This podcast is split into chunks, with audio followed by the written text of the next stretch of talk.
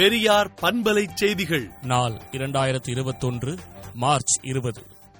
இருநூற்று முப்பத்தி நான்கு தொகுதிகளிலும் எங்கள் கொள்கைதான் வெற்றி பெறும். இது பெரியார் பண் என்று தேர்தல் பிரச்சார கூட்டத்தில் திராவிடர் கழக தலைவர் ஆசிரியர் கி. வீரமணி எழுச்சியுரை ஆற்றினார்.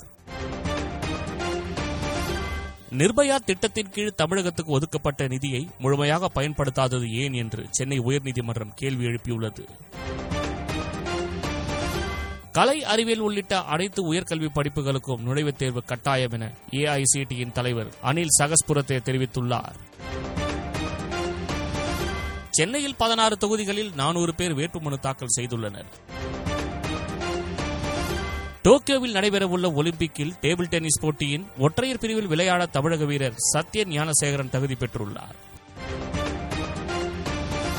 மேற்கு வங்க மாநில சட்டப்பேரவை தேர்தலில் இருவர் தாங்கள் பாஜகவில் இல்லை என கூறி பாஜக சார்பில் போட்டியிட மறுத்துள்ளனர். பாஜக ஆட்சியில் நாடெங்கும் நாற்பத்தி இரண்டாயிரம் பள்ளிகளில் குடிநீர் வசதி மற்றும் பதினைந்தாயிரம் பள்ளிகளில் கழிப்பறை இல்லை என மத்திய கல்வி அமைச்சர் ஒப்புதல் அளித்துள்ளார்.